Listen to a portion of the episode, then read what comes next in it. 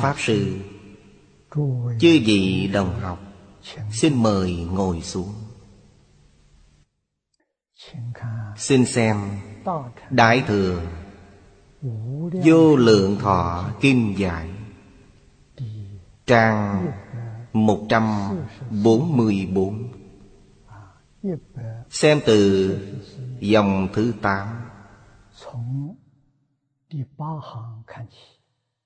Xem từ chỗ Bách Thiên Tam Muội Trong dòng thứ tám. Trong đoạn kinh văn, Cụ túc tổng trì Bách Thiên Tam Muội. Trong phần trước đã học về tổng trì. Nay xem tới phần Bách Thiên Tam Muội. Hội sở viết Bách Thiên Tam Muội giả Chúng sanh vô lượng, Tâm hạnh bất đồng, Hữu lợi, Hữu độ. Ư chư kết sự, Hữu lậu, hữu bạc. Thị cố Bồ Tát hành Bách thiên chủng tam mùi Đoạn kỳ trần lao. Trước hết, Chúng ta xem chỗ này. Đây là một đoạn ngắn. Tam muội Là thiền định. Dịch sang nghĩa tiếng Hán. Thì thường dịch là chánh thọ. Tức là sự hưởng thụ chánh đáng Đúng mực. Bạn gọi là tam muội Tiêu chuẩn chánh đáng Đúng mực ở chỗ nào? Xa lìa tập khí phiền nào Thì sự hưởng thụ của chúng ta là chánh đáng Đúng mực. Nói cách khác Có tự tư tự lợi Là chẳng chánh đáng đúng mực. Có đúng sai Ta người là không chánh đáng đúng mực. Có tiếng tâm lợi dưỡng Ngũ dục lục trần Đều là chẳng chánh đáng đúng mực. Do điều này có thể biết Người thật sự tu hành Có công phu Sẽ đạt được sự hưởng thụ chánh đáng đúng mực Trong tựa đề kinh, Chúng ta thấy nửa đoạn trước. Giảng về quả đức. Quý vị tu hành thành tựu, Quả đức hiện tiền Đó là Đại thừa vô lượng thọ trang nghiêm. Chúng ta suy nghĩ cái quả ý Quả đương nhiên có nhân. Quả ý rất thù thắng. Nhân đương nhiên thù thắng. Nhân là gì? Thanh tịnh, Bình đẳng Chánh giác Đó là tiêu chuẩn Của ta muội hiện tiền. Nếu chúng ta đắc thanh tịnh tâm, Bèn gọi là đắc ta muội. Tâm không thanh tịnh Bèn chẳng có ta muội. Nếu tâm là tâm bình đẳng Đó là ta. muội càng sâu hơn. Giá chứ không mê. Đó là ta muội nơi quả địa của chư Phật. Vì thế Năm chữ ấy là sở tu của A-la-hán Bồ Tát và Phật. Vì sao có trăm ngàn ta muội?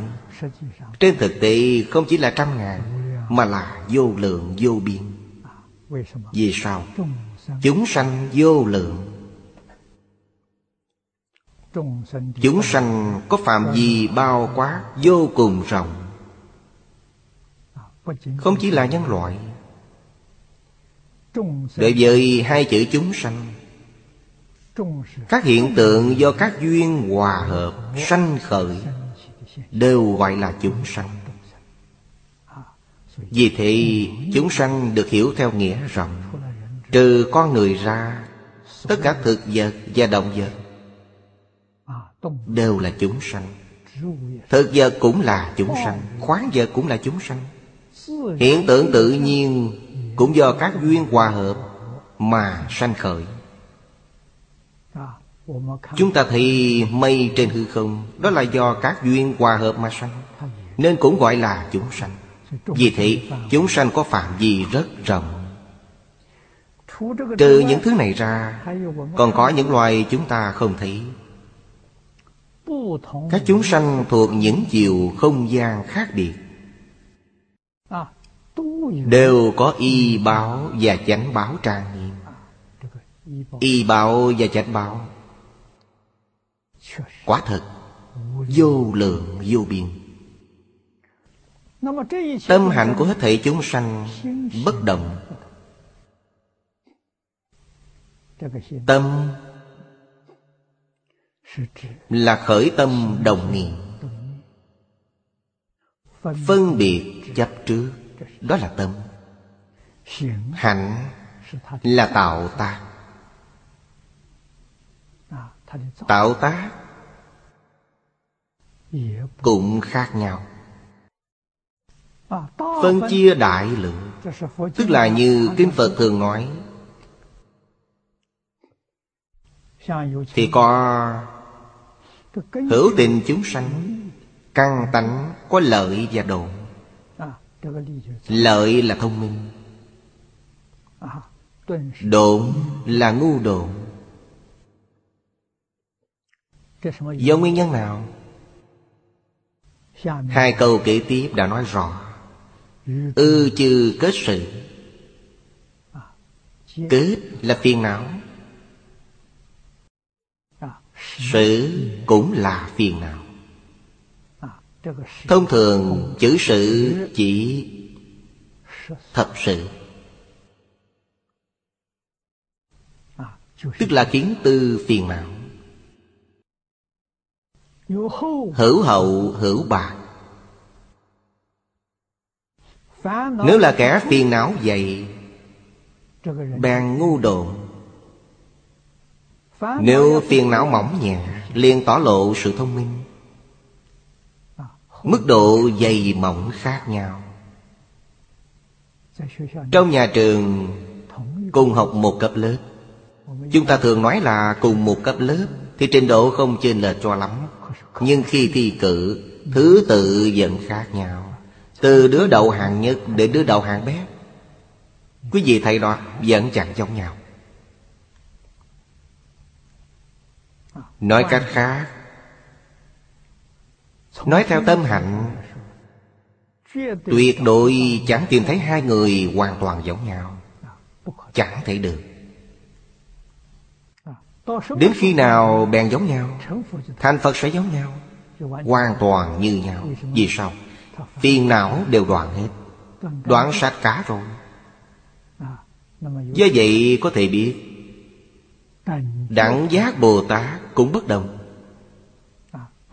Mọi người đều là đẳng giác Bồ Tát, Nhưng trong các vị đẳng giác Bồ Tát, Phiền não tập khí vẫn dày mỏng khác nhau.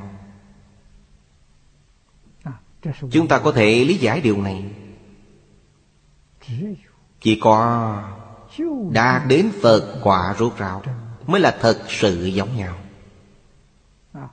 Mấy may phiền não tập khí Đều chẳng có. Chính vì tình hình này nên Bồ Tát hành bách thiên chủng tam muội Bồ Tát Trong hết thể cảnh duyên Hoàn cảnh bất đồng. Cảnh là hoàn cảnh vật chất. Hoàn cảnh khác nhau Duyên là hoàn cảnh nhân sự. Hoàn cảnh vật chất bất đồng, Hoàn cảnh nhân sự bất đồng. Tâm các ngài Định một chỗ. Ta muội là tâm định một chỗ. Tương ứng với tăng đức. Nói cách khác Trong hết thảy cảnh duyên Cảnh duyên là hai chữ thường dùng trong nhà Phật. Tức là hoàn cảnh vật chất và hoàn cảnh nhân sự. Chẳng bị hoàn cảnh bên ngoài quấy nhiễu. Trong tâm có chủ ý Đó là tam muội. Do vậy Tam muội cũng được gọi là gì? Trong phần trước chúng ta đã học. Tâm chúng ta định ở một chỗ. Người học Phật định ở chỗ nào? Nhất định phải định trong tam học Giới định huệ. Chúng ta sẽ chẳng bị cảnh giới bên ngoài quấy nhiều. Cũng chẳng còn mê trong cảnh giới. Tạo các điều lành, Bất thiện nghiệp, Làm mê. Nếu giá chứ không mê trong tâm sẽ có chủ tệ Nói nông cạn, Tuy chúng ta là kẻ mới học Phật, Nếu thiện căn của chúng ta sâu dày, Cảnh giới hiển tiền, Chúng ta biết Phải đối phó như thế nào. Biết cư xử rất viên mãn Trong cảnh giới. Lại chẳng tạo nghiệp. Đó là hành Bồ Tát Đạo. Còn có thể giúp đỡ người khác. Lợi ích chúng sanh. Đó là Bồ Tát hạnh là trăm ngàn tam muội của bồ tát khởi tác dụng. Đoạn kỳ trần lao. Trong tâm hạnh đầu tiên là đoạn trừ trần lao của chính mình. Trần lao là phiền não, sau đấy giúp đỡ người khác, giác ngộ chúng sanh. Tiếp đó nêu tỷ dụ để nói. Thí như vị chư bần nhân dục linh đại phú. Đương bị chủng chủng tài vật Nhất thiết bị cụ. Nhưng hậu năng tỷ chư bần giả. Đây là nêu tỷ dụ để nói Bồ Tát vì muốn giúp những kẻ nghèo ý. Nay gọi là thoát nghèo Xóa sổ đói nghèo. Đạt được của cải to lớn. Vị Bồ Tát y nhất định có năng lực. Đã chuẩn bị khá nhiều tài vật Hết thảy Đều chẳng thiếu khuyết. Có như vậy thì Mới có thể cứu giúp Hết thảy chúng sanh bần khổ. Chữ bần khổ có ý nghĩa rất sâu Rất rộng. Những kẻ sơ học bình phàm Chúng ta thấy nói bần khổ. Bèn tưởng là bần trong bần phú Đều nghĩ đến tai vật Phật Pháp Có ý nghĩa sâu xa. Tài vật nghèo khổ, Chẳng tính là bần khổ. Thật sự bần khổ là gì? Chẳng có đạo. Chẳng có đạo mới là nghèo thật sự. Cũng có thể nói, Người chẳng có giới định huệ. Là kẻ thật sự nghèo. Dẫu trong hiện tại Kẻ ấy có rất nhiều của cải Có địa vị rất cao. Chúng ta thường nói kẻ ấy là người phú quý. Phú quý là quả báo. Vì sao mà có? Trong đời quá khứ tu tập Tích lũy phước đức. Do tích phước nên kẻ ấy giàu có. Do tích đức Nên kẻ ấy sang quý, Kẻ ấy vừa giàu vừa sang. Nếu suốt đời này hưởng phú quý, Chẳng hề tích đức tu phước nữa. Kẻ ấy thật sự là bần khổ vì sao? Hưởng hết phước báo ấy Sau khi hưởng hết phước báo, Khổ nạn liền đưa tới. Phải biết, Thời gian trôi qua rất nhanh. Chớp mắt đã thấy ngay. Trong Kinh Phật, Chúng ta thường thấy các trường hợp như vậy rất nhiều. Bậc đại phú trưởng giả tu tập. Tích lũy cái nhân. Tối thiểu từ ba đời trở lên. Trong nhân gian Làm đế dương Nay gọi là người lãnh đạo quốc gia. Phước báo to lớn. Tối thiểu Người ấy tích lũy công đức Đã mười đời. Chẳng có mười đời tích lũy công đức Sẽ không thể đạt đến địa vị ấy. Do vậy, đây là chuyện cái bình phàm chẳng thể làm được. Quý vị chẳng có phước báo ấy Mà quý vị đạt được, Tai họa liền xảy tới. Hoặc là quý vị ngã bệnh, Hoặc có thể quý vị mắc bệnh chết ngọn Quý vị thì đạt được địa vị, Nhưng chẳng hưởng phước. Vì chẳng có phước báo to lớn ngân ấy. Ngoài ra là những tai họa ngang trái. Tức là tai nạn ngoài ý muốn. Những nghiệp nhân quả báo đều ở trước mặt chúng ta. Quý vị chú tâm quan sát ranh mạch sẽ thi chẳng sai mảy may. Chúng ta hiểu đạo lý này. Liễu giải chân tướng sự thật Mới biết tu tập? Tích lũy công đức Trọng yếu dường ấy. Đức Phật dạy chúng ta tu công đức.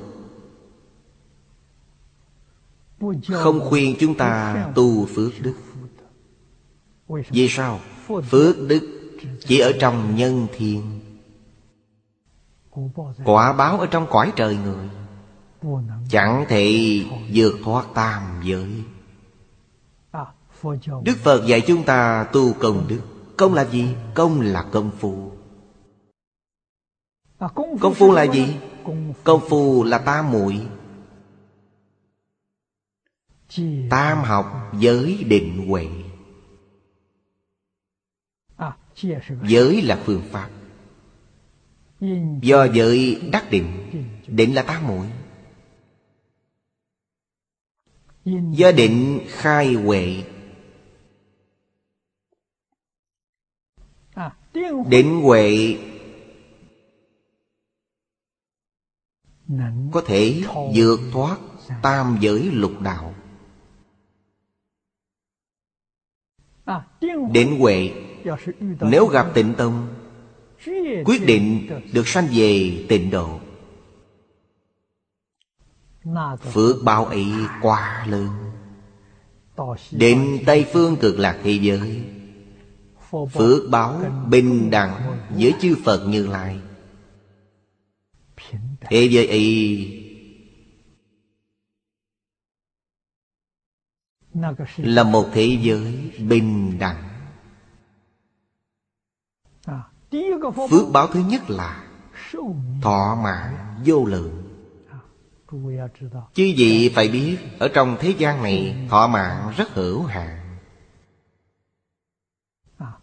Bao nhiêu người hâm mộ một trăm tuổi? Thật ra một trăm tuổi cũng chỉ là một cái khẩy ngón tay mà thôi. Trên đao lợi thiên là một ngày một ngày trong đao lợi thiền Là một trăm năm trong nhân gian chúng ta.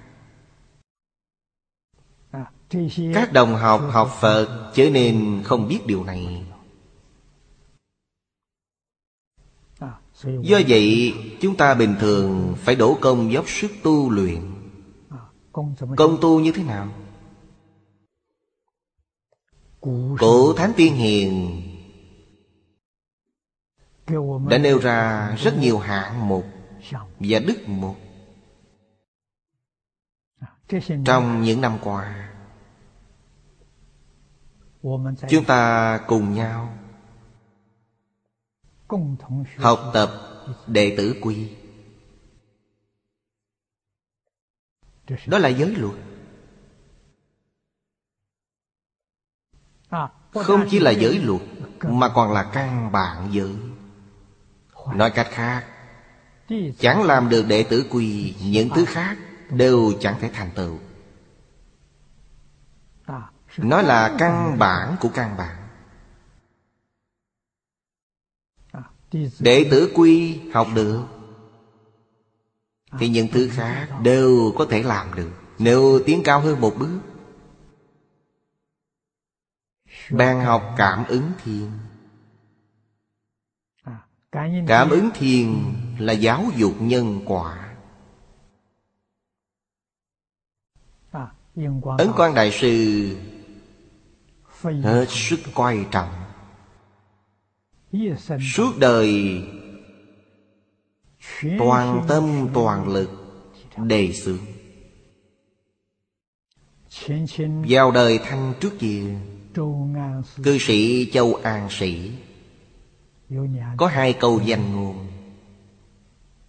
Ông nói, Ai này đều tin nhân quả. Đó là đạo khiến cho thiên hạ đại trị. Đại trị là đời Thái Bình thịnh trị. Cũng là nói nhân dân nơi ấy hạnh phúc, Mỹ mãn.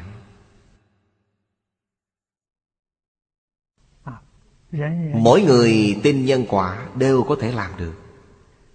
Ông ta nói, Ai nấy không tin nhân quả, Đó là đạo khiến cho thiên hạ đại loạn. Hiện thời thiên hạ đại loạn. Vì sao? Mọi người không tin nhân quả. Vì sao không tin nhân quả? Chẳng có đệ tử quy. Cũng có nghĩa là Quy củ làm người chẳng có. Tiêu chuẩn làm người chẳng có.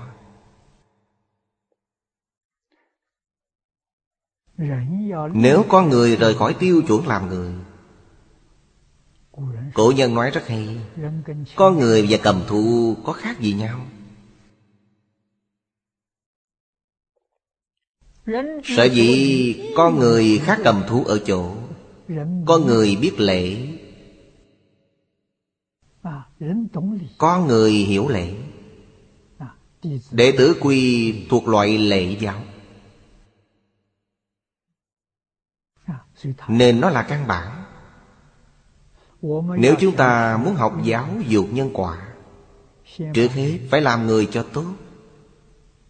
Điều này rất trọng yếu. Sau đó mới có thể thực hiện giáo dục nhân quả Dung bồi hai căn bản ấy. Thập thiện nghiệp đạo của nhà Phật Cũng rất dễ thực hiện. Chẳng khó khăn tí nào. Đó là giáo dục truyền thống Mấy ngàn năm Của Trung Quốc.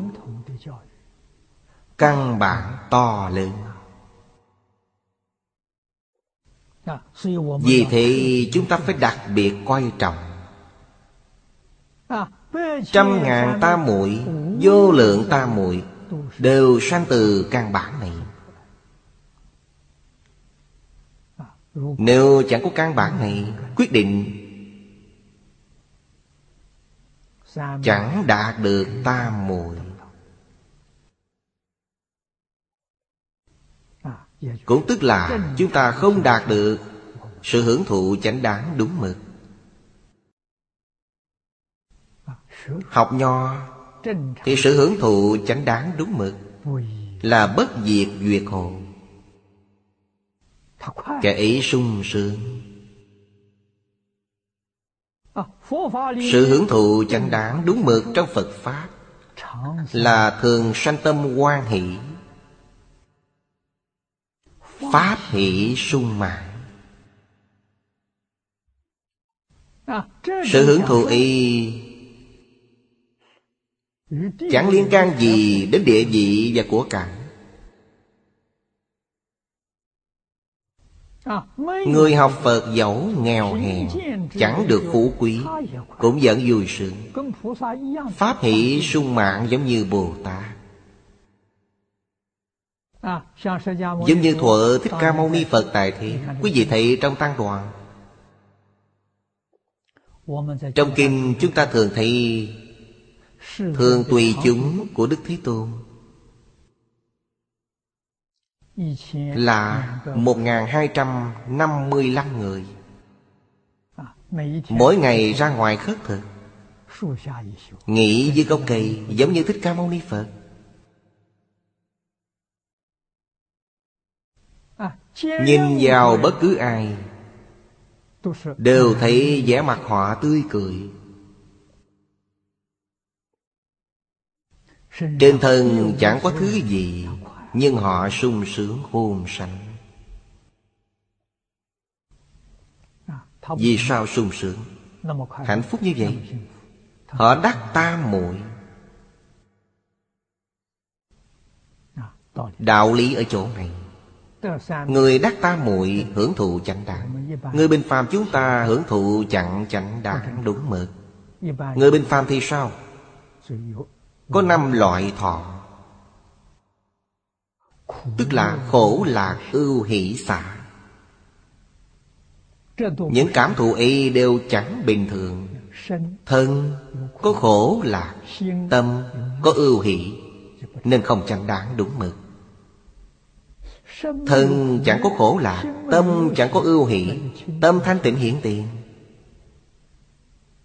Đó là chân lạc. Do vậy, Đức Phật nói, lục đạo phàm phu Có năm thứ thọ. Là khổ lạc, ưu hỷ, xả. Xả thọ khả lắm. Xả thọ là khi nào? Trong một thời gian ngắn ngủi, Thân chẳng có khổ hay lạc, Tâm chẳng có ưu hỷ Tốt lắm Đó là chánh thọ. Vì sao nó chẳng thể được coi là chánh thọ? Vì thời gian quá ngắn. Chẳng giống như người thật sự tu hành.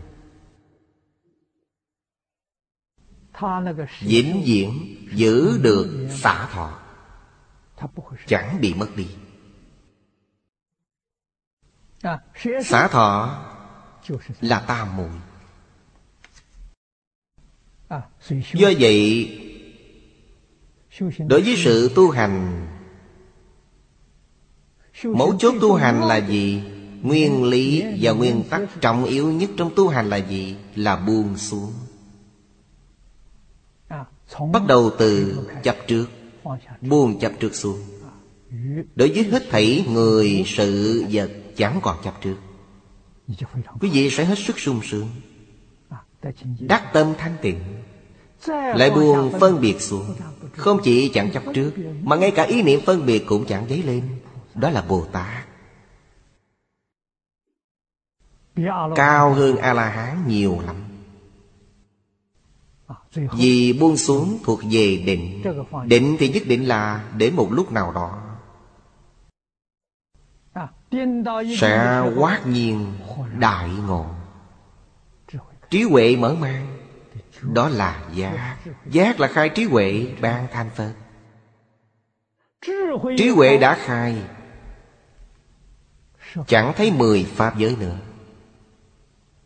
Quý vị vượt thoát mười Pháp giới Trụ trong cõi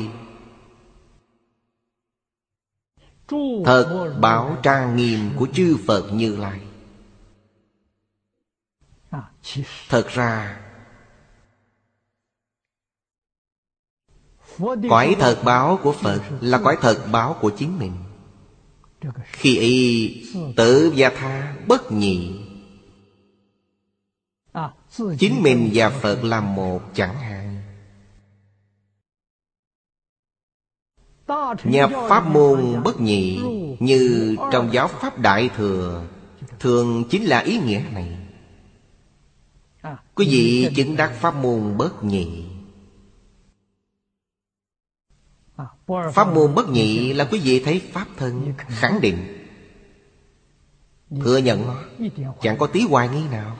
Giảng sự giảng Pháp trong khắp Pháp giới hư không giới, Và chính mình là một thể.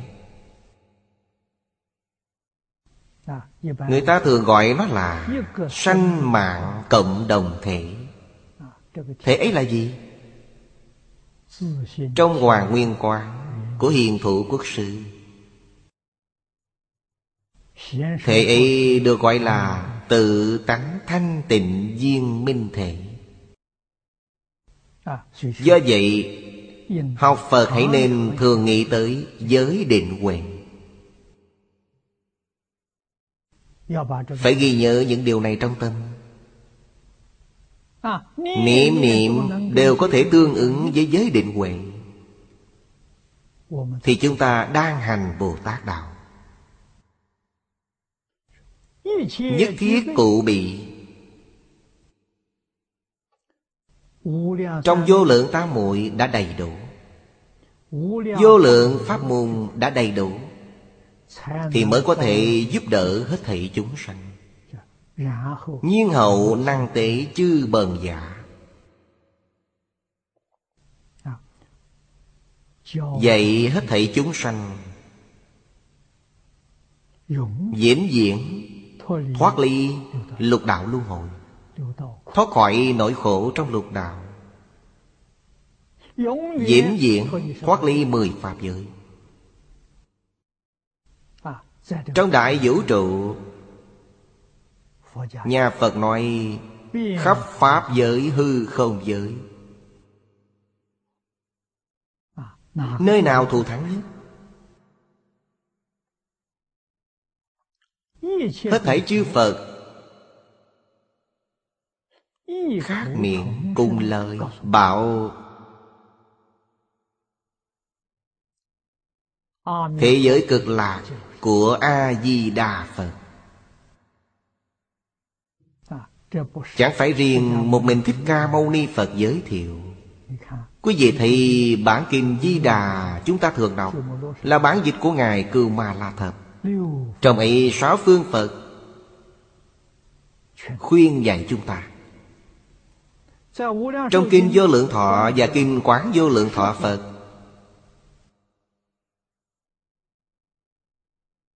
Mười phương chư Phật khuyên chúng ta giảng sanh. Phật quyết định chẳng nói dối. Phật mong mỏi chúng ta. Ngài chỉ có một mong mỏi là Mong ước chúng sanh mau chóng thành Phật. Đó là bổ nguyện của chư Phật Như Lai. Vì sao? Vì hết thảy chúng sanh và các ngài là một thể. Chúng sanh thành Phật là công đức của các ngài viên mãn.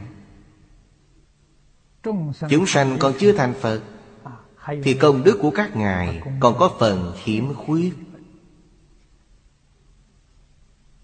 Đạo lý là như vậy đó. Chúng ta cũng hết sức khó có. Đã hiểu rõ ràng, minh bạch bèn hạ quyết tâm.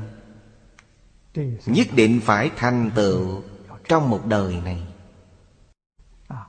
Thoát ly Biển khổ tam giới lục đạo. Đó là thật sự thoát khỏi nghèo khổ. Sinh về thế giới cực lạc, Bèn đắc đại phú quý. Tiếp đó lại nói Hữu như dục trị chư bệnh Chúng ta Mong chữa trị Rất nhiều thứ bệnh khổ trong thế gian Người bệnh rất đáng thương Đương bị chủng chủng chúng dược Nghĩa là chúng ta nên chuẩn bị Đầy đủ các món dược phẩm Trong trung y. Sử dụng dược vật. Đại khai hơn một dạng thứ. Trong hơn một dạng thứ 80% là thảo dược, Tức thực vật. Động vật và khoáng vật Cũng đều có, Nhưng số lượng ít hơn. Dược thảo chiếm tuyệt đại đa số, Có thể trị hết thảy bệnh. Nói tới chỗ này Hiện thời rất nhiều người tin tưởng Tây Y. Thuở còn trẻ Chúng tôi cũng vậy Đau ốm toàn là chữa trị theo Tây Y trong bệnh viện. Tôi theo thầy Phương học triết học. Thầy nói tới văn hóa truyền thống của Trung Quốc có một hôm nói đến y thuật, Thầy bảo, Trung y có năm ngàn năm lịch sử. Thật vậy chẳng giả. Từ lúc vua thần nông niệm trăm loài cỏ, Đúng là năm ngàn năm, Từ hoàng đệ đến thời đại chúng ta là bốn ngàn năm trăm năm. Từ thần nông đến hoàng đế là năm trăm năm. Đúng là năm ngàn năm lịch sử. Chúng tôi tin tưởng Trước thời hoàng đệ đã có trung y. Có người biết thảo dược có thể chữa bệnh. Chúng tôi có lý do để tin tưởng chuyện này Trước thời thần nông là Phục Hy Thị. Phục Hy cách thần nông tối thiểu cũng hơn 500 năm.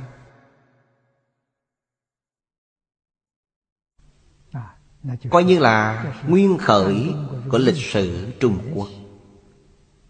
Ít nhất là từ 5.500 năm trở lên. Xa xưa hơn nữa là truyền thuyết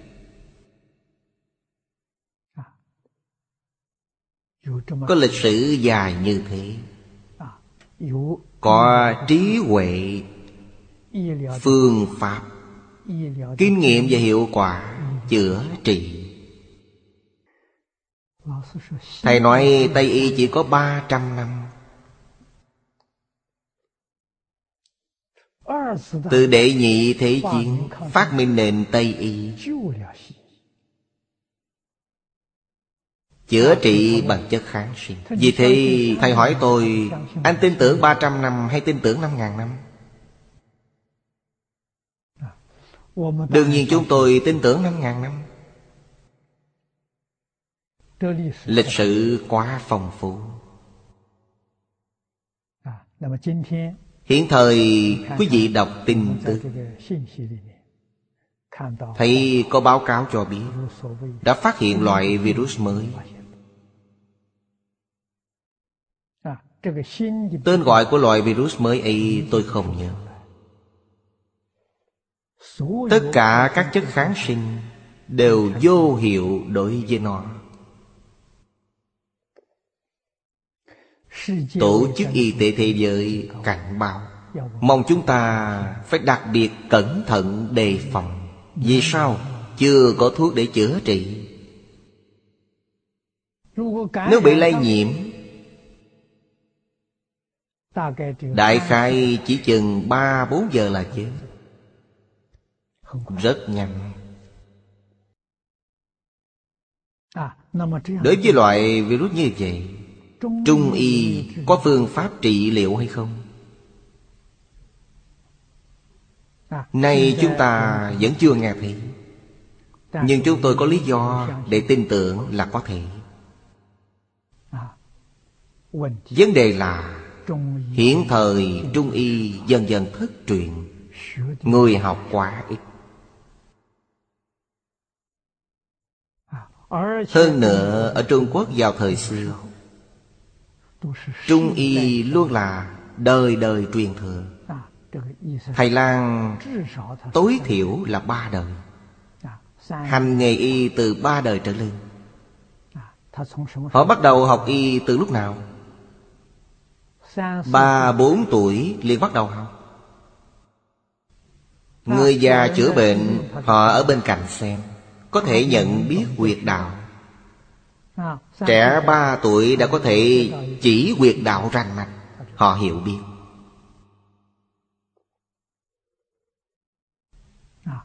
Chẳng phải là học trong viện y học dăm bảy năm. Chẳng phải vậy Trung y là của báo.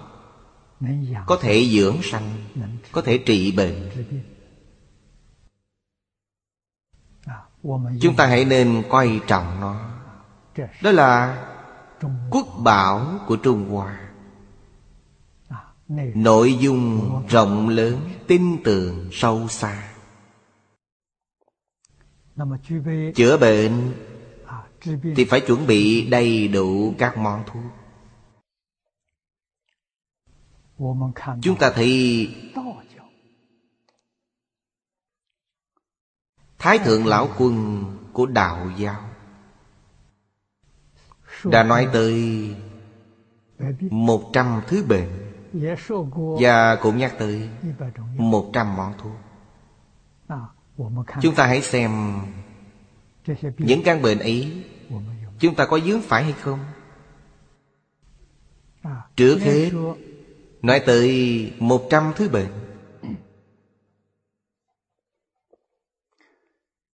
Thứ nhất là Hỷ nộ vô thường là một bệnh. Chúng ta có phạm phải hay không? Hỷ nộ vô thường. Nếu phạm phải, Thì phải có tánh cảnh giác. Bệnh ấy là gì? Là nguyên do khiến chúng ta nhiễm bệnh. Phàm là người ngã bệnh, Thì là không bình thường. Đúng mực. Chẳng thể không chế tâm tình.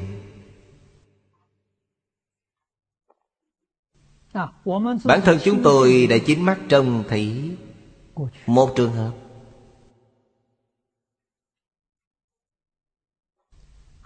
Trong quá khứ hàng quán trưởng hộ trì chúng tôi 30 năm. Con gái bà ta 28 tuổi qua đời. Để lại hai đứa con thơ Nửa năm trước Khi bà qua đời Bèn hỉ nộ vô thường Trước kia bà ta chẳng như vậy. Do vậy Bèn nói đây là Điềm báo bệnh tật nảy sanh. Tỏ lộ tâm tình đặc biệt nóng nảy Bột chộp. Nếu chúng ta có tình hình ấy Cần phải đi khám sức khỏe Người học Phật phải nên bình lặng. Nên niệm Phật hiệu cho nhiều. Lạy Phật cho nhiều Hồng tiêu nghiệp chướng Thứ hai Quên nghĩa hám lợi Là một bệnh. Lợi là thứ con người hiện thời ắt phải tranh giành. Không chỉ chớ nên tranh, Mà còn phải suy nghĩ, Ta có nên giữ lấy món lợi đó hay không?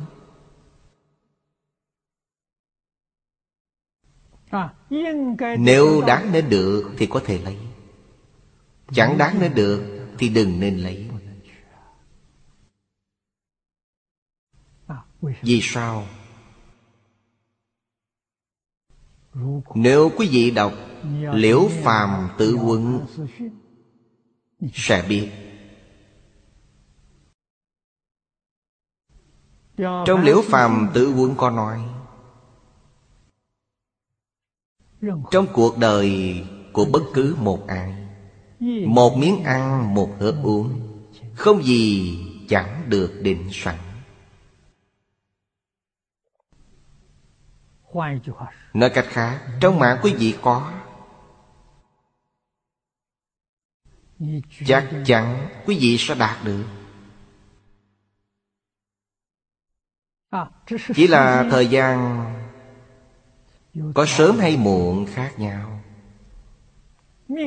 Trong mạng chẳng có. Quý vị nghĩ trọn mọi phương cách Vẫn chẳng cầu được. Nếu cầu được Quý vị chẳng ngã bệnh Thì cũng có tai nạn xảy đến. Nói cách khác, Quý vị chẳng có cách nào hưởng thụ. Do chẳng có số mạng ấy.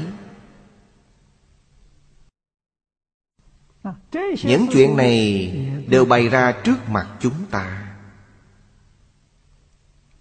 Nếu chư vị chú tâm quan sát sẽ quả nhiên đại ngộ.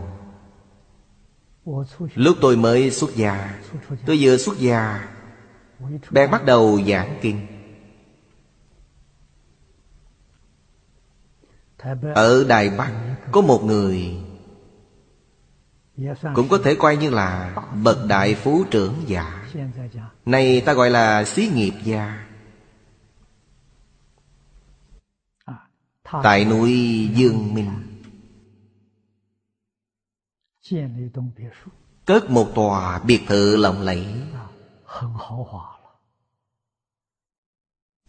Dựng một căn biệt thự. Tôi từng ở nơi đó một ngày. Vì người thân thích của ông ta dẫn tôi đi chơi Nên ở đó một ngày.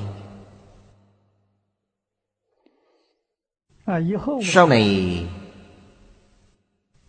Tôi nghe nói Vị xí nghiệp gia y qua đời. Qua đời khi tuổi đã rất cao. Nghe nói suốt đời ông ta Cũng chỉ ở trong tòa biệt thự ấy Một tối Bình thường cũng chẳng có ai đến. Họ dùng ba người đầy tử Trong non tòa biệt thự, Quét dọn sạch sẽ. Ba người ấy hưởng phước ở đó. Sống nhiều năm ở đó. Quý vị thấy, Suốt đời ông ta chỉ ở một hôm. Quyền sở hữu tài sản Thuộc về ông ta. Nhưng quý vị thấy ông ta Chẳng có cách nào hưởng phước. Ba người hầu có quyền sử dụng. Họ hưởng phước. Đó là do mạng giận đã định. Chuyện như vậy có thể thấy khắp mọi nơi trên cả thế giới. Cổ nhân nói rất hay, Cả đời đều là mạng, Nửa điểm chẳng do người.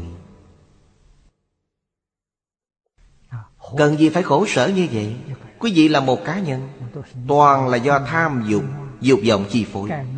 Xây một tòa biệt thự to như vậy, Nhưng chẳng có thời gian để hưởng thụ.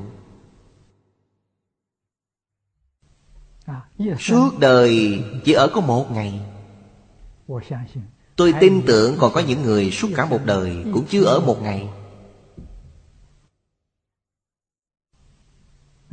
Sao mà khổ thế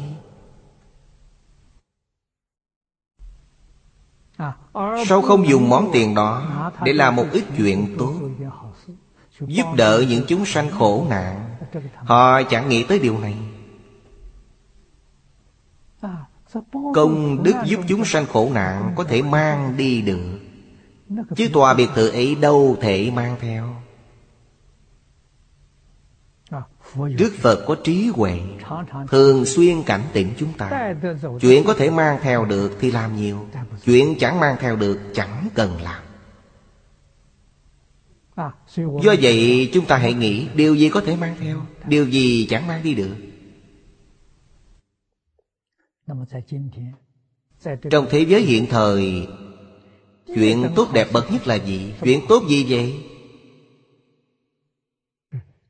Dạy hết thảy chúng sanh Làm người tốt, Đấy mới là chuyện tốt lành to lớn nhất Thích Ca Mâu Ni Phật thực hiện suốt đời Kể từ sau khi Ngài khai ngộ, liền giảng kinh dạy học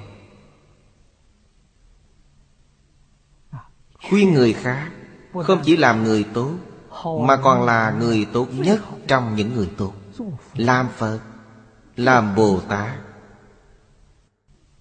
Đức Phật là người tốt Đạt đến rốt ráo viên mãn, Chẳng có khiếm khuyết. Bồ Tát là hữu tình chúng sanh giác ngộ. Tuy phiền não, tập khí còn chưa đoạn sạch, Nhưng giác chứ không mê. Chánh chứ không tà, Tịnh chứ chẳng nhiễm, Ngài làm được. Do vậy, Chúng ta phải lấy Phật Thích Ca Làm gương. Đối với chuyện lấy bỏ Nhất định phải chú tâm cẩn thận. Sẽ coi có hợp với đạo nghĩa hay không? Nói thông thường, Nghĩa là hợp tình, Hợp lý, Hợp pháp. Điều ấy có thể giữ lấy nếu trái nghịch tình lý pháp, Chớ nên dự lấy. Bất cứ chuyện gì Hệ có nhân, ắt có quả. Chúng ta hãy cẩn thận nơi nhân, Quả báo liền thù thắng. Tránh khỏi khổ quả. Hảo sắc hoại đức là một bệnh. Bệnh này hết sức phổ biến Trong xã hội hiện thời. Có người không hiểu. Thái thượng lão quân coi trọng nhân quả. Quý vị thì trong ba căn bản của chúng ta Có Thái Thượng Lão Quân cảm ứng thiên Câu đầu tiên đã nói rất hay. Quả phước không có cửa Chỉ do con người tự chuốc lấy. Không ai cai quản quý vị Mà do chính quý vị tự mình cảm lấy quả báo. Thiện nhân, thiện quả Ác nhân ác báo.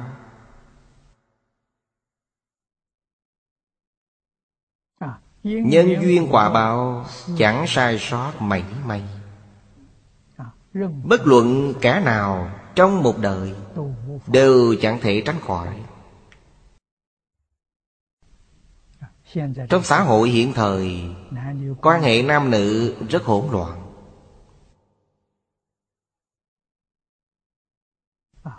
Mỗi ngày có bao nhiêu kẻ phá thai? Phá thai là sát nhân. Luật nhân quả thường cảnh tỉnh chúng ta. Đó là chuyện thật. Thiếu mạng phải đền mạng. Thiếu nợ phải đền tiền. Đức Phật dạy, Cha con có bốn thứ duyên. Chẳng có duyên Quý vị sẽ chẳng trở thành cha con. Sẽ chẳng trở thành người một nhà. Trong bốn thứ duyên ấy Thứ nhất là báo ân. Đứa con này ngoan ngoãn, dễ dạy Hiếu tử hiền tôn là nói đến báo ân. Trong đời quá khứ Quý vị có ân đối với nó. Loại thứ hai là báo oán. Kiếp trước có hiềm khích, Có oán hận. Kẻ ấy đến báo cừu. Lớn lên sẽ khiến cho quý vị tan cửa nát nhà. Loại thứ ba là đòi nợ. Đòi nợ xong, Bèn ra đi. Loại thứ tư là trả nợ. Chẳng có những duyên ấy Sẽ không trở thành người một nhà. Trong kinh Đức Phật đã dạy rõ chuyện này. Người một nhà có quan hệ gì? Vì thế, gia đình phải có đạo, Phải có quy củ. Nếu chẳng có đạo, chẳng có quy củ, Gia đình ấy bèn rối loạn. Phá thai đáng sợ lắm.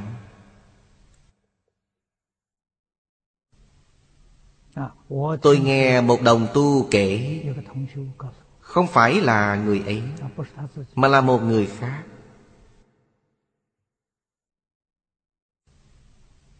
Người ấy có một người bạn. Dường như đã phá thai hơn 20 lượt. Có người thông linh thấy theo sau cô ta Là một bầy tiểu quỷ. Vì thế bản thân cô ta khổ, Chẳng thể nói nổi. Thân thị hết sức tệ, Bệnh tật rất nhiều.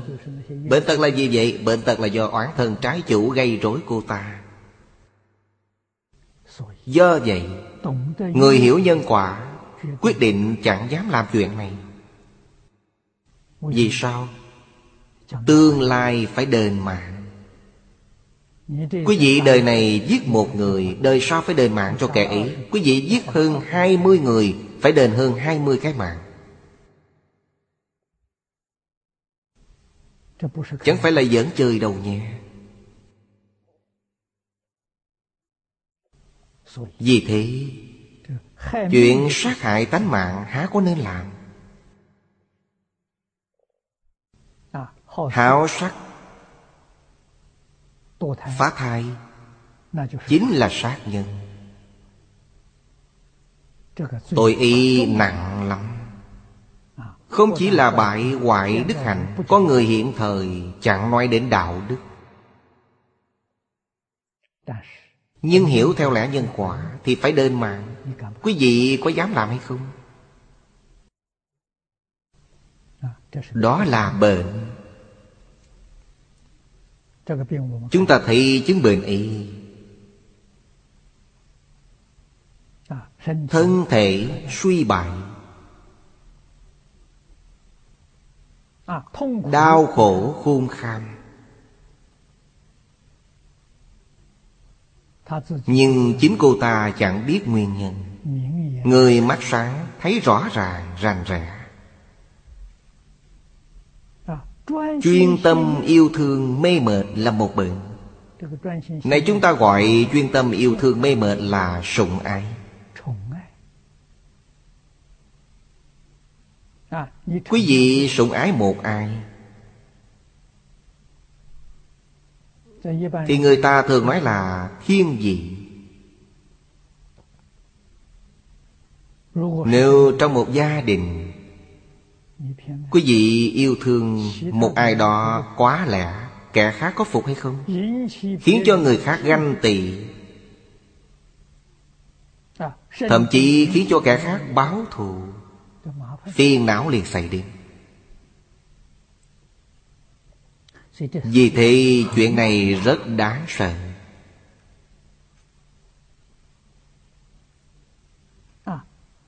Thù ghét mong cho kẻ khác chết đi Là một bệnh.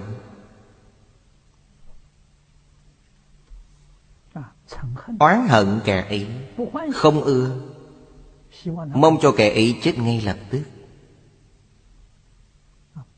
Điều này thuộc loại oán hận.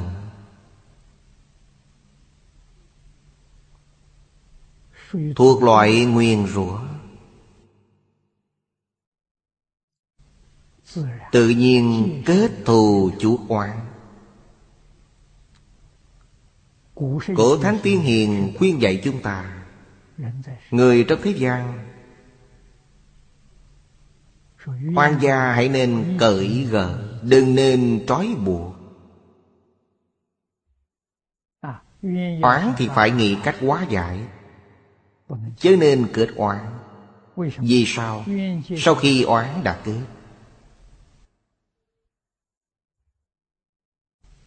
Sẽ oan oan tương báo, Chẳng xong. Đời này là oan gia, Đời sau có thể là oán cừu càng sâu. Quý vị nói có phải là phiền phức lắm không? Đôi bên đều đau khổ. Do vậy, Sau khi giác ngộ, Hãy nên buông xuống. Đôi bên chỉ cần một bên giác ngộ. Mỗi oán cừu ý liền hóa giải Bên giác ngộ Luôn nghĩ đủ mọi cách Để hóa giải Hoặc là trên phương diện vật chất Hoặc trên phương diện tinh thần Bồi hoàn bù đắp.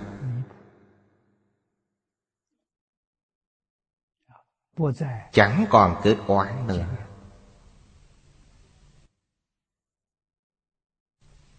Điều này rất quan trọng.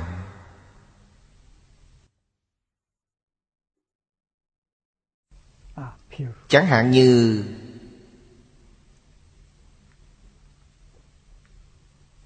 Kẻ khác hủy bán Lăng nhục Thậm chí hãm hại chúng ta Chúng ta gặp phải những chuyện ấy, Trong tâm phải giác ngộ.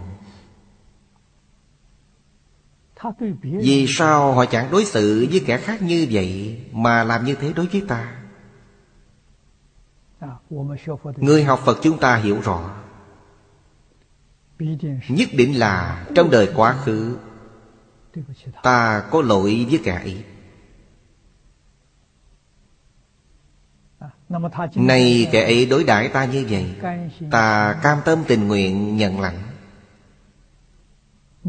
Chẳng có tâm báo thù Chẳng có tâm oán hận Vậy là tốt. Tiêu trừ nghiệp chướng của chính mình.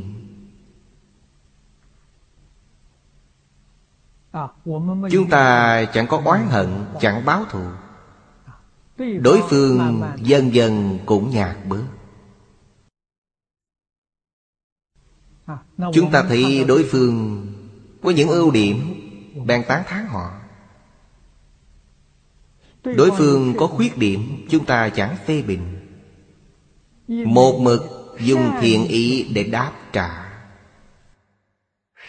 Thời gian lâu sau, Mối oán kết ấy bị quá giải. Quyết định đừng nên báo thù. Quyết định trở nên oán hận. Phiền phức rất lớn. Chẳng thể giải quyết vấn đề, Mà còn tạo ra tranh chấp. Gieo gốc quả, Đời đời kiếp kiếp. Sai lầm quá đổi.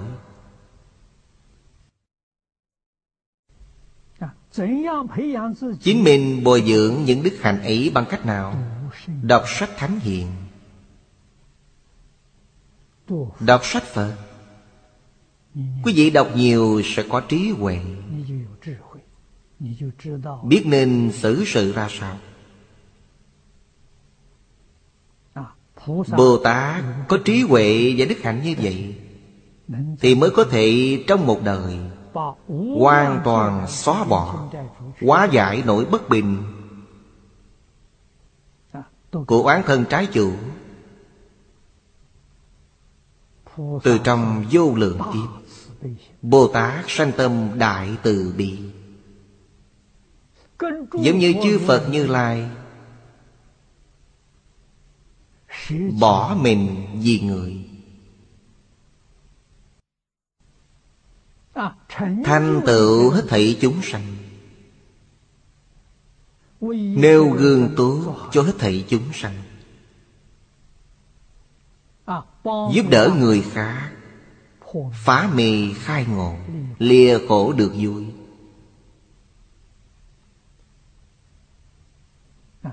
Đó là trí huệ hạnh Tham dục, Phóng túng, ẩn giấu lỗi lầm là một bệnh. Tham dục đã là lầm lỗi. Lại còn phóng túng, Thì còn gì để nói nữa? Tham làm không bờ bến, Càng bị hãm sâu hơn. Có lỗi phải sám hối, Phải sửa đổi, Không thể che giấu.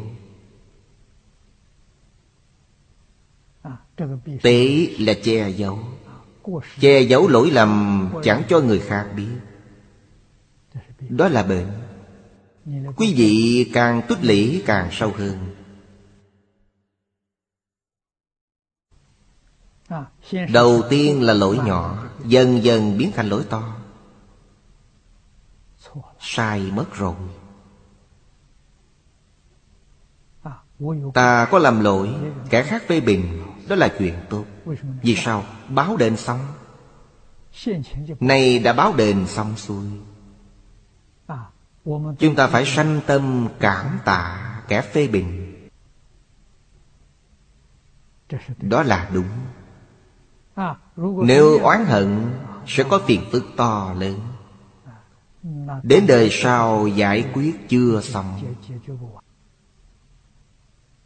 Chỗ tốt đẹp lớn nhất trong học Phật Là tánh cảnh giá cao. Có tầm nhìn xa, Chẳng phải chỉ nhìn một đời này Mà càng phải thấy đời sau Và những đời sau đó nữa. Biết nhân quả. Biết quả phước vì sao mà có.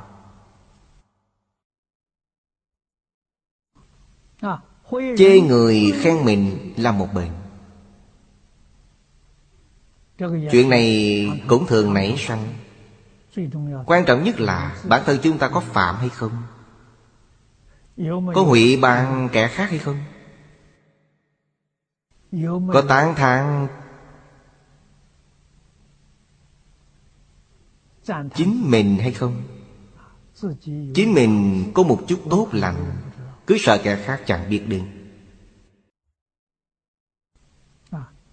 Trong phật pháp, điều này được gọi là tự tha hủy tha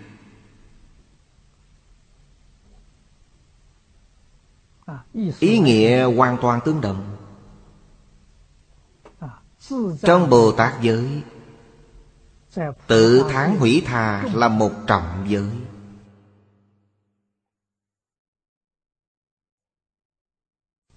Đức Phật nghiêm khắc, ngăn cấm. Chẳng chấp thuận. Đối với người khác, Phải tàn thán. Phổ Hiền Bồ Tát dạy chúng ta, Lễ kính chư Phật, Tán thán như lai.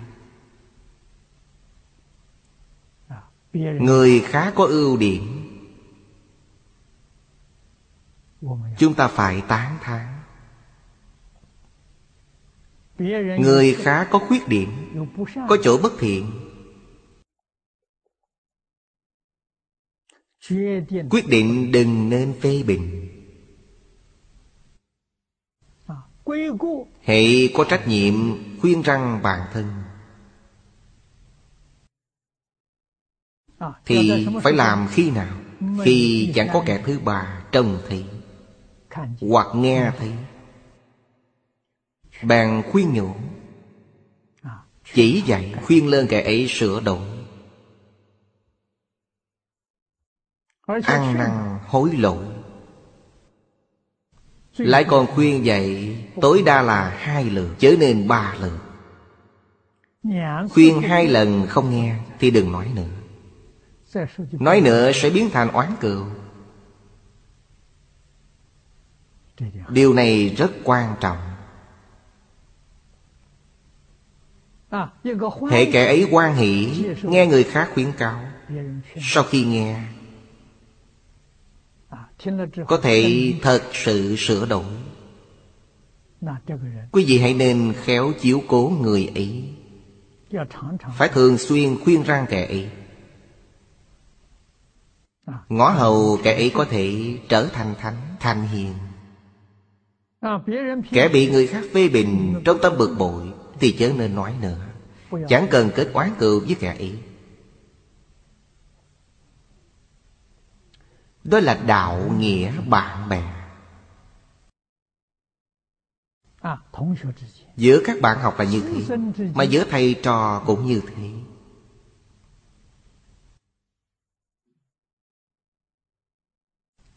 Thuở trước, tôi theo thầy Lý học giáo. Các bạn học của chúng tôi trong lớp kim giáo Đều là học tập kim giáo. Hơn 20 người học giảng kim. Có mấy bạn học dường như Từ trước đến nay, Thầy chưa hề tươi cười với họ. Có đánh, có chửi. Học trò giỏi có thể tiếp nhận đánh chửi. Mà vẫn cảm tạ thầy. Cảm ơn thầy. Thầy thật sự dạy bảo. Còn có hai ba vị đồng học. Thầy đối xử với họ rất tốt. Chẳng bao giờ nói này nói nọ Do nguyên nhân gì? Lần đầu tiên thầy phê bình họ vẻ mặt họ rất khó coi. Rất bực bội. Từ đó về sau thầy chẳng phê bình họ nữa. Xem họ như học trò dự thính. Hoan nghênh quý vị đến nghe. Tuyệt đối chẳng phê bình quý vị Hồi ấy chúng tôi tuổi trẻ. Trong tâm nghi hoặc thầy đối đãi đồng học chúng tôi chẳng công bằng.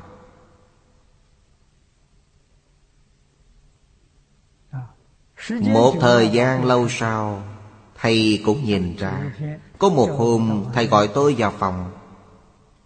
Nói rõ vì sao có những người thầy giáo huấn nghiêm ngặt khắc khe? Những người ấy có thể tiếp nhận. Nếu tôi không dạy họ như vậy, Tức là có lỗi với họ. Vì sao có mấy đồng học chẳng thể nói, Chưa bao giờ nói động tới họ? Họ chẳng thể tiếp nhận, Cần gì phải kết oán cựu? Tôi mới hiểu rõ, Trong khi giáo học Thầy cũng dạy tôi cách làm người như thế nào.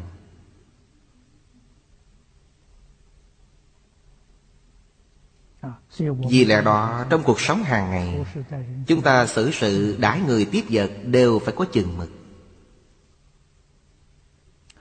Điều tiếp theo, Tự tiện thay đổi là một bệnh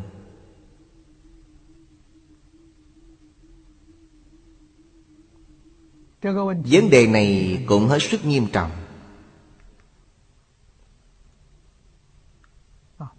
Cổ Thánh Tiên Hiền đã lập ra quy củ. Chính chúng ta sửa đổi.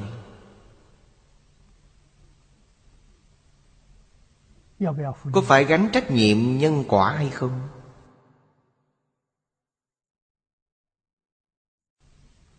khẳng định phải chịu. Cổ thánh tiên hiền đã lập ra những phép tắc ý thường được các tôn giáo hiện thời gọi là chân lý, không thể thay đổi. Tám câu đầu trong tam tự kinh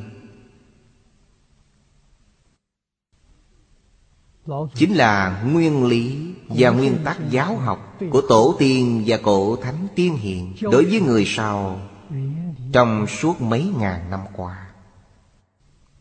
Có thể sửa đổi hay không? Thể sửa đổi, toàn bộ các vấn đề sẽ xuất hiện. Tự tiện thay đổi là một căn bệnh nặng của người hiện thời. Nguyên tắc chỉ đạo giáo học cao nhất của cổ nhân là Quý dĩ chuyên.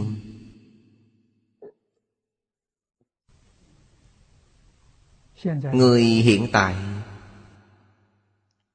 Chẳng làm theo nguyên tắc ấy Học quá nhiều, Học quá tạp.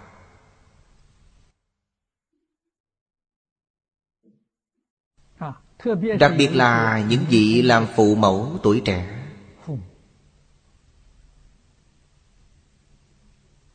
Chẳng có kinh nghiệm dạy dỗ trẻ thơ. Tâm mong con trở thành kẻ tài năng quá mạnh. Hy vọng con mình có thể vượt trội kẻ khác. Thứ gì cũng biết, thứ gì cũng học. Đứa bé ấy rất đáng thương.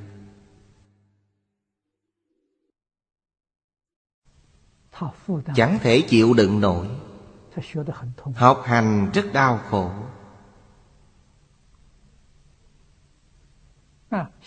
Hiện thời chúng ta thường nghe nói Học trò tiểu học tự sát. Trong quá khứ chưa hề có chuyện này. Vì sao chúng tự sát? Chúng quá đáng thương, quá khổ.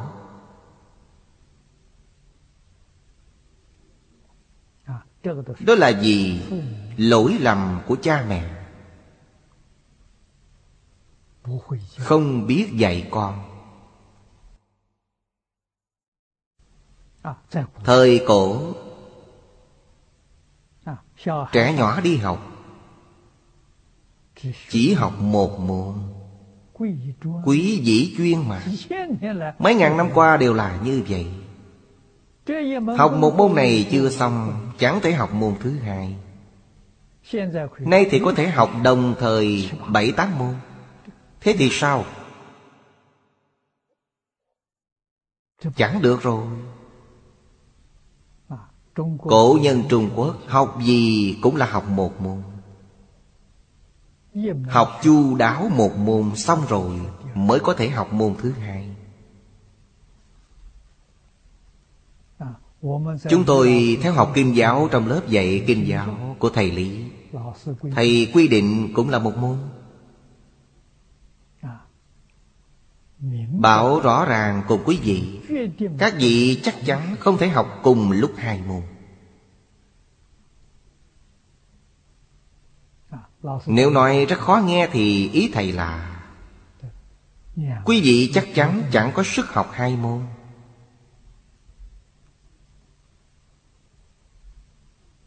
Thầy nói hết sức khẳng định. Một môn học tốt đẹp rồi. Tốt đẹp đến mức nào? Phải được thầy công nhận. Thầy nói có thể Thì mới được phép học môn thứ hai. Nhưng tiêu chuẩn của thầy Cũng trọn chẳng nghiêm ngặt lắm, Mà cũng rất khoan dung. Tiêu chuẩn của thầy là, Thí dụ như học một bộ kinh, Quý vị có thể lên bục giảng. Thầy ngồi dưới nghe, Gật đầu, Được lắm. Coi như thông qua bộ kinh ấy. Nhưng lúc tôi theo thầy, Tôi đặt tiêu chuẩn cho chính mình. Nghiêm khắc hơn một chút.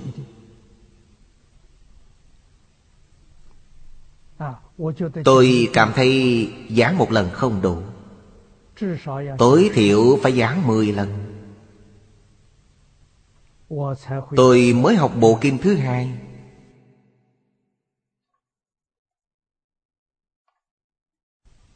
Mười lần thì đến giảng ở đâu? Đến nhà đồng học. Hoạt động tu Thứ hai Đến nhà trương cư sĩ. Thứ ba Đến nhà dương cư sĩ. Thứ tư Đến nhà lý cư sĩ. Đều là giảng một thứ. Tức là với mỗi bài học. Mỗi tuần tôi tìm tối thiểu ba nhà hay bốn nhà để tập giảng. Cách giảng của tôi là như vậy Thính chung một hai ba người đều được. Học giảng mà. Số lượt luyện giảng càng nhiều càng thuần thục. Quen tay hay việc Không quen thì làm sao được. Do vậy tôi nói một lần không được. Tôi đặt tiêu chuẩn cho chính mình. Tôi nói mười lượt Kinh vô lượng thọ tôi đã giảng mười lần. Lần này đặc biệt Chọn giảng chú giải Của lão cư sĩ Hoàng Niệm Tổ Chúng ta cùng nhau học tập Cùng nhau chia sẻ. Do vậy Quý vị tuân thủ quy củ Của cổ Thánh Tiên Hiền Định Nhất định có lợi Nếu quý vị sửa đổi Chắc chắn sẽ nảy sanh phiền phức. Quý vị thấy Tại Trung Quốc Mấy ngàn năm qua Chẳng có ai dám sửa đổi. Tổ tiên định ra điều gì?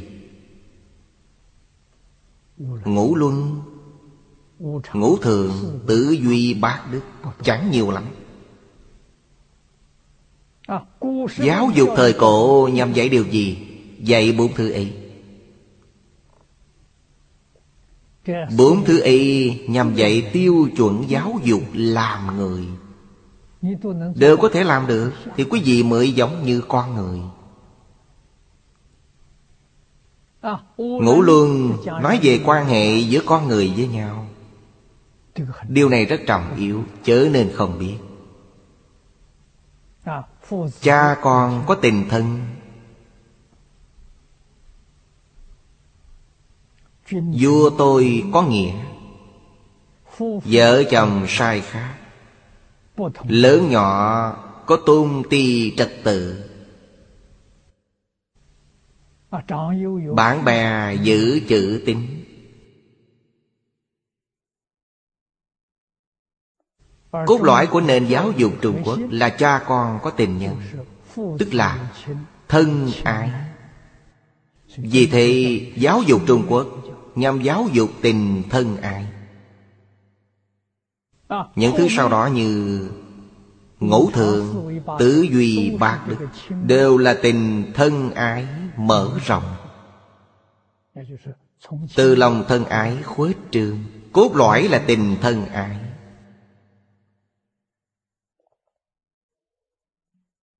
Ngũ thường là nhân Nghĩa lệ trí tinh Nhân là yêu thương con người. Nghĩa là tuân theo lý. Tức hợp tình hợp lý Hợp pháp. Lễ là chừng mực xử sự đãi người tiếp vật. Đều phải có chừng mực Chớ nên quá lâu Mà cũng chớ nên quá bãi bùi. Nhất định phải là chừng mực Cư xử giữa con người với nhau chớ nên vô lệ. Trí là lý trí. Không thể xử sự theo cảm tình. Trong cuộc sống công việc xử sự đã người tiếp vật. Phải dùng lý trí Đừng dùng tình cảm. Phải nói đến tín nhiệm Con người thiếu chữ tín Sẽ chẳng thể tồn tại trong xã hội. Chữ tín hết sức quan trọng.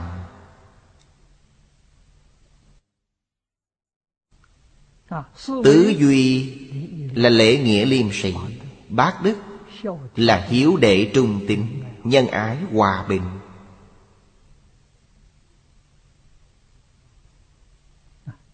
Cương lãnh là như vậy. Do tổ tiên đạt ra,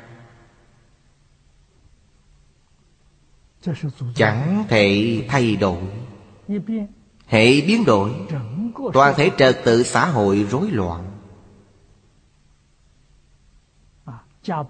Nhà chẳng ra nhà, Nước chẳng ra nước. Quy củ của tổ tiên Được thi hành tại Trung Quốc suốt mấy ngàn năm. Thái thượng lão quân Nói tới một trăm chứng bệnh Chúng tôi chỉ nêu mấy điều này là đủ rồi. Lại xem Ngài Nói về thuốc chữa. Đối với điều đầu tiên, Ngài nói, Thể nhược, tánh nhu là một loại thuốc. Chẳng phải là Thái thượng lão quân bảo Thân thể chúng ta phải suy nhược Chẳng phải là ý nghĩa đó. Nhược là đối diện với cái gì mạnh mẽ. Nếu chúng ta biểu hiện rất kiên cường sẽ không tốt. Đấy cũng là như hiện thời chúng ta nói hòa hài. Tánh tình phải mềm mỏng nói thật ra, trong phật pháp, quý vị đọc phần tứ đức được giảng trong hoàng nguyên quán. Điều thứ ba là nhu hòa chất trực. Thể nhược nghĩa là chất trực. Đãi người tiếp vật Phải mềm mỏng. Chất trực là chân thành. Phải có thành ý đối với người khác. Cho nên dùng thái độ cường bạo để đối xử với người khác. Phải dùng thái độ mềm mỏng.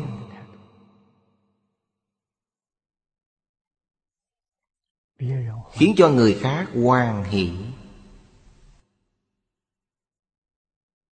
Nói theo cách bây giờ, trong tư thị xử sự đãi người, tiếp vật chúng ta phải biết hạ mình một chút.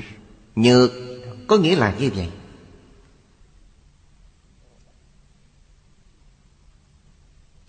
Chớ nên dùng ngôn ngữ cứng cỏi, Đụng chạm, Ra lệnh Khiến người ta nghe rất ngứa tai. Dẫu là thuộc hạ của chính mình, Nếu quý vị có thể khiêm hư Người khác sẽ thực hiện công việc tốt đẹp hơn.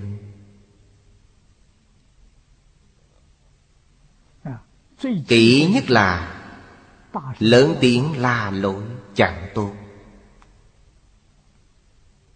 Người khác ngoài mặt phục tùng quý vị Trong tâm không phục. Nếu quý vị có thể khiến cho trong tâm người ta cảm phục quý vị đó gọi là tâm phục khẩu phục sẽ thành công. Hành vi phải khoan dung. Tâm hòa quả là một loại thuốc. Nói thật ra, loại thuốc này đối với chúng ta sẽ hữu ích trong việc tu thân. Tu thân dưỡng tánh.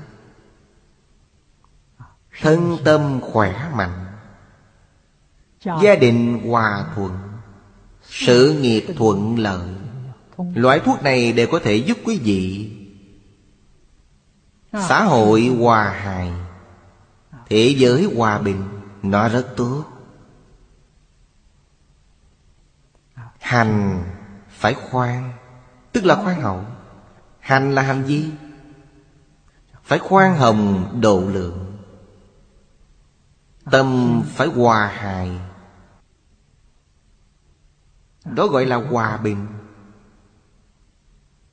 Bình đẳng thì mới hòa. Bình là nhân Hòa là quả. Đối đại với kẻ khác Chẳng bình đẳng Chắc chắn chẳng thể đạt được hòa. Động tĩnh hữu lễ là một loại thuốc. Lễ hết sức trọng yếu. Có lễ Người khác tôn kính. Kính mến quý vị. Thật sự đạt được lợi ích, Người được lợi là chính mình. Sống theo nề nếp Là một loại thuốc. Cuộc sống có quy luật Là một loại thuốc. Đó là đường lối để sống lâu, Khỏe mạnh. Gần đức, xa rời sắc là một loại thuốc Thân cận người có đức hạnh, Tránh xa sắc. Nam đối với nữ, Phải xa cách một chút. Nữ đối với nam Cũng phải xa cách một chút. Đó là thuốc Trừ khử dục tâm Là một loại thuốc Dục là dục vọng. Mọi người đều có dục vọng. Nếu chẳng có dục vọng, Quý vị chẳng sanh trong nhân gian. Trong Phật Pháp, Gọi cõi nhân gian là dục giới. Do vậy, Kẻ chẳng có dục sẽ chẳng đến dục giới. Họ tới sắc giới và vô sắc giới.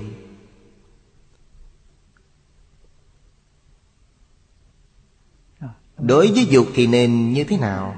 Càng nhạt bớt càng tốt. Dục vọng trọng yếu của con người là cuộc sống. Thích Ca Mâu Ni Phật đã vì chúng ta mà biểu diễn. Ngày ăn một bữa Tối nghỉ với cội cây. Đúng là giảm dục vọng đến mức độ thấp nhất. Dân giữ bất động. Suốt đời chẳng thay đổi.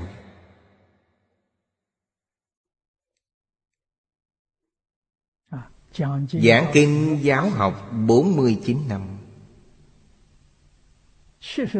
79 tuổi Viên tịch trong rừng. Chẳng phải là trong nhà. Quay quần bầu bạn Với thiên nhiên. Lúc phân chia bèn nhường nhìn Hồng tăng trưởng Đạo nghĩa là một loại thuốc hay lắm. Đặc biệt là đối với tài vật khi phân chia tài vật Hãy nên lùi bước nhượng bộ. Chẳng cần phải tranh giành.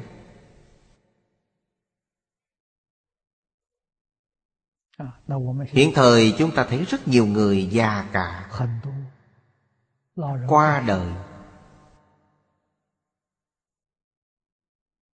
Con cái đông đảo Anh em, chị em Chia chác gia tài, Thường lôi nhau ra tòa. Đó là bất nghĩa. Lẽ nào chẳng có lỗi đối với người già? Người già nếu trông thấy tình cảnh ấy Lẽ đâu chẳng đau lòng?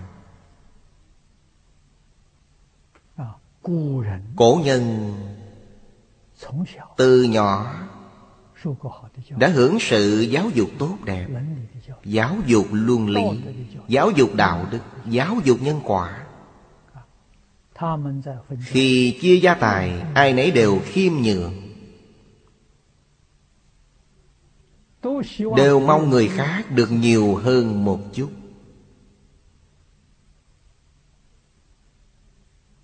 Chính mình được ít hơn một chút. Tuy ở riêng Vẫn là thân tình Vĩnh viễn đoàn kết với nhau, Tốt đẹp thay.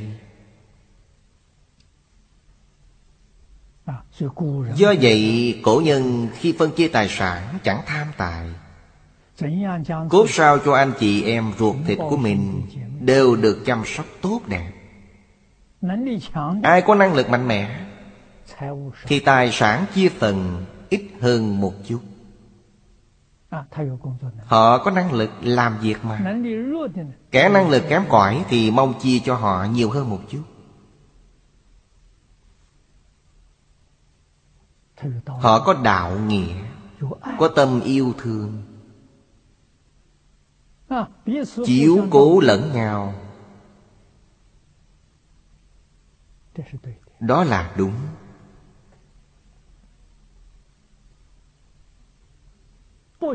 Chẳng lấy thứ gì, phi phận là một loại thuốc. Phi phận là gì? Thứ gì chẳng nên lấy? Thì quyết định trở nên lấy.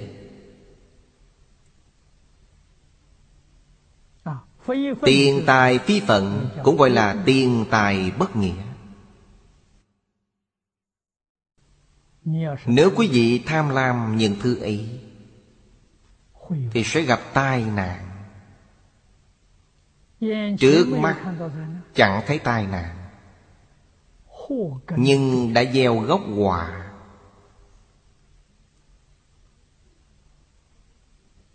Nói theo luật nhân quả.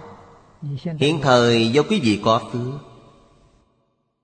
Nên tuy đã gieo những nhân ác ấy Nhưng chẳng có quả báo trong hiện tiền Đợi đến khi quý vị hưởng hết phước Tai nạn liền hiện tiền.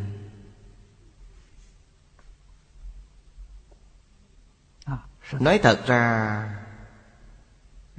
Ai nấy đều có oán thân trái chủ.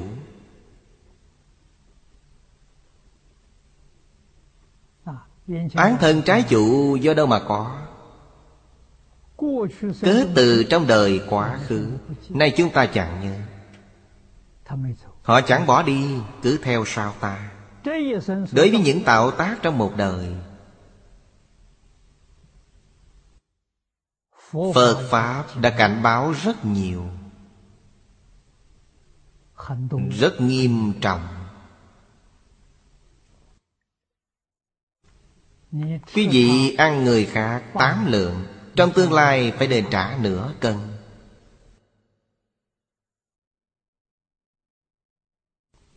Chúng ta ăn thịt. Chẳng thể không gánh trách nhiệm nhân quả. Nhất là chính mình giết chóc. Động vật bị giết cũng là một cái mạng. Nó có cam tâm tình nguyện cúng dường thịt nó cho quý vị hay chăng? Chẳng có chuyện cam tâm tình nguyện nếu chẳng có cam tâm, Chẳng tình nguyện, Nó có thể nào chẳng có tâm báo thù ư? Chúng tôi đã từng thấy Thuở bé, tôi sống ở nông thôn Nhà nông nuôi dưỡng gia súc, Nuôi gà, Nuôi lợn Là con vật thông thường nhất Quý vị thấy Tết đến giết gà Gà có tình nguyện hay không? Nó chạy lung tung, chạy trôi chết. Khi giết lợn, Quý vị nói xem Có phải là tiếng lợn rú rất thảm thiết. Rất đáng thương. Đó là gì? Chẳng hiểu nhân quả báo ứng. Làm những chuyện xuẩn ngốc. Đức Phật biết chúng sanh, Chẳng bỏ ăn thịt được. Vì thế, khuyên kẻ khác hãy ăn Ba thứ tịnh nhục. Đó là chuyện bất đắc dĩ. Tam tịnh nhục nghĩa là gì? Chẳng thấy giết. Tức là khi con lợn ấy bị giết ta chẳng trông thấy. Cũng chẳng nghe tiếng nó kêu. Thứ ba là chẳng phải vì ta mà giết. Đó là tam tịnh nhục. Chúng ta ra chợ mua về Đều thuộc loại tam tịnh nhục.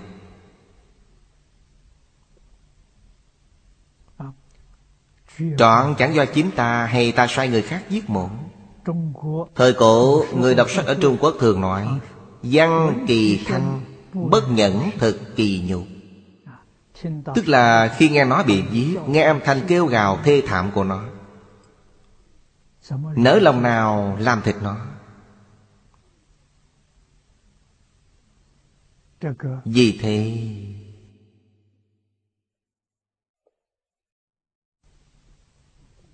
Chẳng lấy thứ gì quá phận Là một món thuốc Đó là điều nên làm. Đối với tài vật trái phận, Đều trở nên tùy tiện chiếm lấy. Cho đến khống chế, Đều trở nên. Câu tiếp theo là Tuy ghét nhưng vẫn thương yêu Là một loại thuốc Tuy ghét kẻ ấy Chán ngán họ Nhưng vẫn yêu thương kẻ ấy.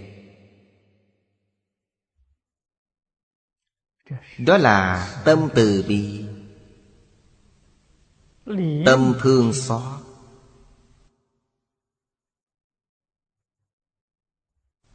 Một người Chẳng được người khác ưa thích Thì trong ấy có nhiều nhân tố. Quan trọng nhất là nghiệp báo. Nghiệp báo đã tạo rồi.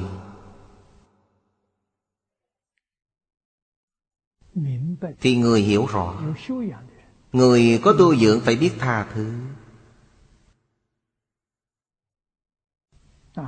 Phàm những kẻ trong xã hội Chẳng được người khác giúp đỡ.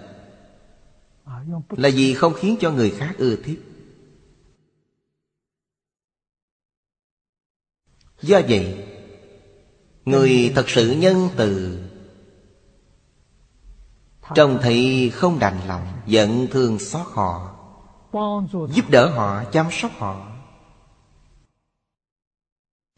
Đó là đức hạnh Người bình phàm chúng ta thường nói Là tích đức rất trọng yếu. Phải biết học tập.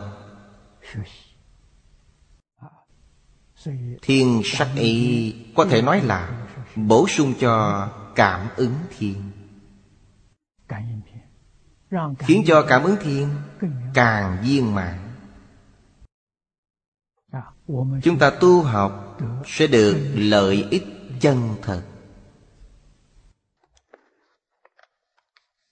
Trong thiên gian tự ý, Đối với câu Dục trị chư bệnh, Đương bị Chủng chủng chủng dược. Trong sách hội sơ đã được cụ Hoàng Niệm Tổ trích dẫn ở đây, Chúng tôi đọc thiên văn chương này của Thái Thượng Lão Quân Bèn cảm xúc sâu đậm Đối với những lời dạy của Lão Quân, Chúng ta có thể dùng bài văn ấy để phản tỉnh Chúng ta có bệnh hay không? Lại xem tới một trăm thứ bệnh do Ngài đã nói Chúng ta có hay không? Lại xem một trăm loại thuốc. Chúng ta có những thuốc ấy hay không? Một trăm loại thuốc ấy đều giúp cho thân tâm chúng ta khỏe mạnh. Giúp chúng ta gia đình hạnh phúc. Công việc mỹ mãn Lợi ích quá nhiều. Hãy nên học tập. Hôm nay đã hết thời gian rồi. Chúng ta học tới chỗ này